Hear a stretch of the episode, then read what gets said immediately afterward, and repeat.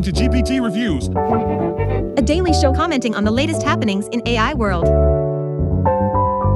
What you'll hear is the result of A bunch of GPUs doing linear algebra. at scale on the cloud, In other words, quality content. and bullshit. Come in equal parts. Enjoy!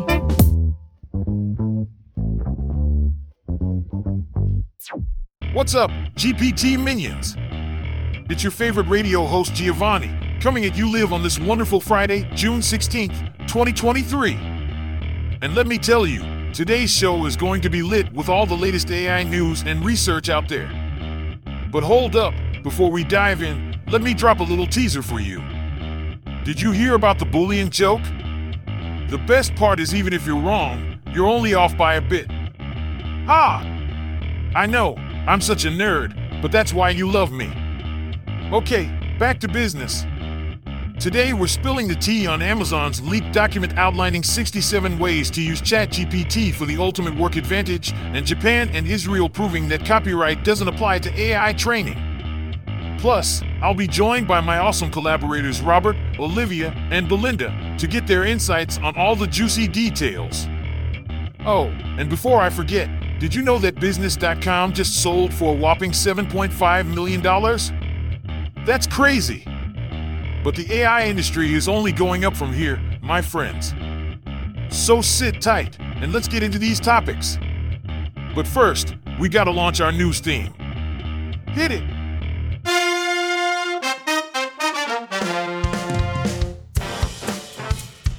Our first news story comes from Business Insider and is titled A Leaked Document of Amazon's Ideas for Using ChatGPT and AI at Work lists 67 ways to take advantage of the ChatGPT boom. This sounds like Amazon is really leaning into AI, Robert. Yeah, it seems like Amazon employees have identified 67 potential use cases for ChatGPT and similar AI applications across various teams at Amazon. Apparently, they're interested in using the AI chatbot for tasks such as generating software code and marketing materials. It's also proposed for salespeople to quickly analyze financial reports to identify strategic goals. That's quite a range of uses. How is Amazon incorporating ChatGPT into their operations? Well, there's a suggestion to incorporate a ChatGPT like search bar on Amazon's platform that can explain the pros and cons between brands and summarize user reviews. And employees are even considering using ChatGPT as a significant part of Amazon's decision making process. Although, Amazon has cautioned employees about using ChatGPT responsibly and not sharing confidential information. And what about the employees? What are their thoughts on AI technology? The leaked document showcases Amazon's efforts to address the growing prominence of ChatGPT and other AI chatbot apps. It seems like employees are eagerly embracing the rise of AI technology, particularly ChatGPT. Some of the ideas mentioned in the document are already in the prototyping phase, including a security automation tool and an engineering app to answer questions about Amazon Web Services products. So, it looks like Amazon is really exploring the potential of AI technology. Thanks for the insight, Robert. Our next news story is from Technomancers.ai and it's a bit controversial. Japan recently reaffirmed that it will not enforce copyrights on data used in AI training. What do you make of that, Robert?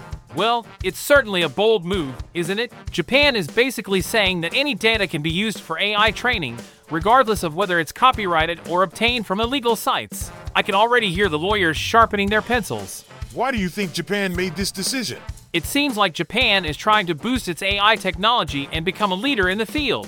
The government believes that copyright worries, particularly those linked to anime and other visual media, have held back the nation's progress in AI. So, they're going all in with this no copyright approach to remain competitive. How do you think this decision will impact the global regulation debate on AI? It's definitely going to add a twist to the discussion. We've been talking about the possibility of rogue nations disregarding global frameworks to gain an advantage, but now we have a major world economy saying they won't hinder AI research and development. Plus, they're prepared to compete directly with the West using this new technology. It's a bit of a game changer. It will be interesting to see how this plays out. Thanks, Robert.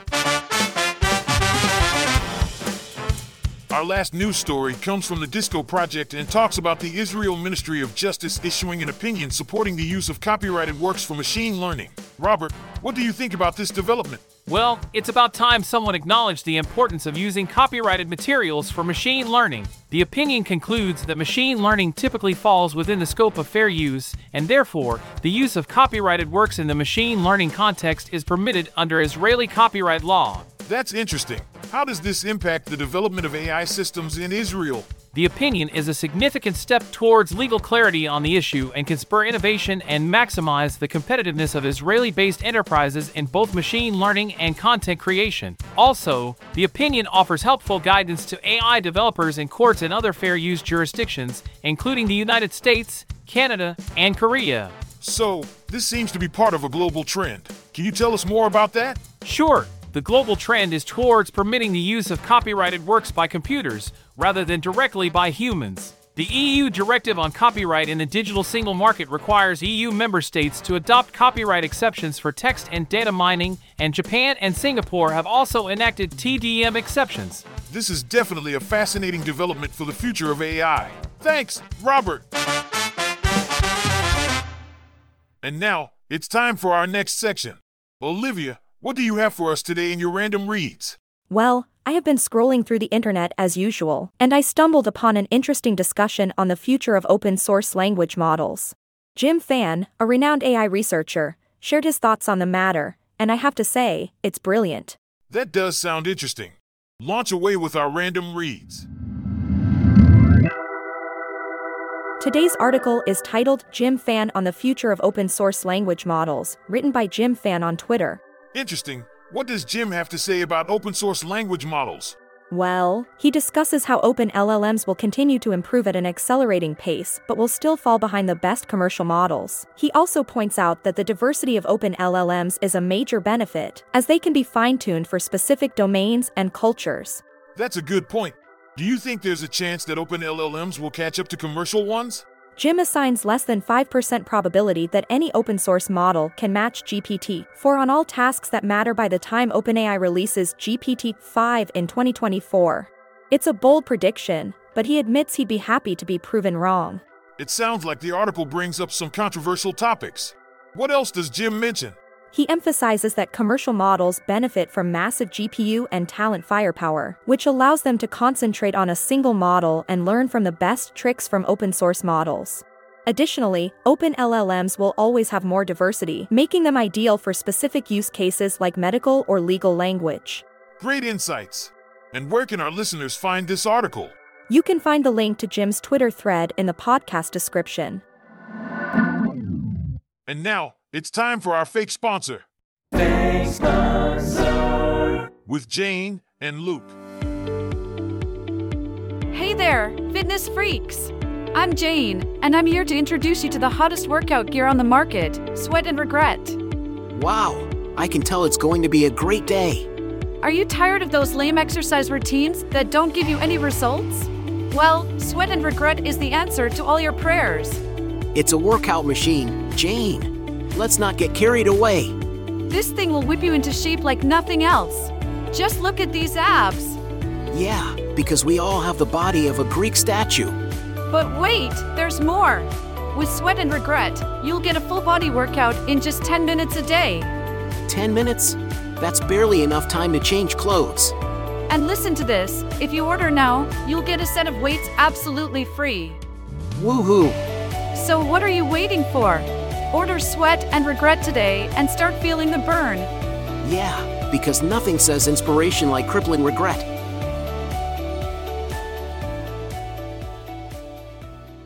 Fake sponsor. Send an email to Sergi at earkind.com if you actually want to sponsor this podcast. Thanks to our lovely sponsors for today's show. Now, listen up, you gym rats and couch potatoes. It's time to hit your brains with some AI and machine learning tech. In today's research paper segment, we'll be exploring the latest advancements in end to end reinforcement learning for rearrangement and benchmarking general conditional image similarity. And to help us navigate the complexities of these papers, we have Belinda, our AI research expert, who will join us shortly. So, buckle up your seatbelts and get ready to have your minds blown. Our first paper today is titled Galactic Scaling End to End Reinforcement Learning for Rearrangement at 100K Steps Per Second, and it's about a simulation and reinforcement learning framework for robotic mobile manipulation. Belinda, can you give us some more details on what Galactic is and what it aims to achieve? Sure. Galactic is a large scale simulation and reinforcement learning framework for robotic mobile manipulation in indoor environments. It uses a fetch robot equipped with a mobile base, 7 DoF arm, RGBD camera, ego motion, and onboard sensing to rearrange objects by navigating to an object, picking it up, navigating to a target location, and then placing the object at the target location. And how does Galactic compare to existing simulation and reinforcement learning frameworks in terms of speed? Galactic is incredibly fast. It achieves over 421,000 steps per second on an 8 GPU node, which is 54 times faster than Habitat 2.0. When it comes to simulation plus RL speed, it achieves over 108,000 SPS, which is 88 times faster than Habitat 2.0. These speedups not only drastically cut the wall clock training time of existing experiments, but also unlock an unprecedented scale of new experiments. That's impressive. And what were the results of the experiments conducted using Galactic? They conducted the largest scale experiment to date for rearrangement using 5 billion steps of experience in just 46 hours, which is equivalent to 20 years of robot experience. This scaling resulted in a single neural network composed of task agnostic components achieving 85% success in geometric goal rearrangement, compared to 0% success reported in Habitat 2.0 for the same approach. That's a massive improvement. It sounds like Galactic has the potential to revolutionize the field of robotic mobile manipulation. Our next paper is titled GeneCIS, a benchmark for general conditional image similarity, and it's from researchers at FAIR, Meta AI, VGG, and the University of Oxford. Belinda, can you give us an overview of what this paper is about? Sure. The authors argue that most representation learning methods learn a fixed embedding function and implicitly assume a single notion of similarity. They propose the GeneCIS benchmark, which measures models' ability to adapt to a range of similarity conditions beyond just object categories. This is important because users might prefer models to focus on colors, textures, or specific elements in the scene. And how did they test this benchmark? The benchmark is designed for zero shot evaluation only, which means that it considers an open set of similarity conditions. They found that baselines from powerful CLIP models struggle on GeneCIS and that performance on the benchmark is only weakly correlated with ImageNet accuracy, suggesting that simply scaling existing methods is not fruitful. So, what's the proposed solution for improving models' ability to adapt to different similarity conditions? The authors propose a simple, scalable solution based on automatically mining information from existing image caption datasets.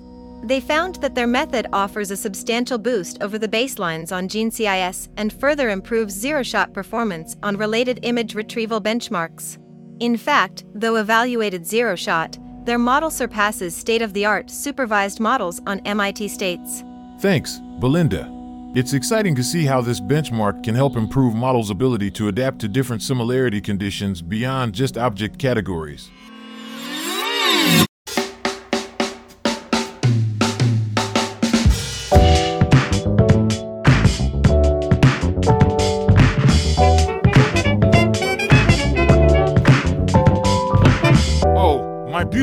Lovely, but exceedingly dense audience, it's time to say goodbye.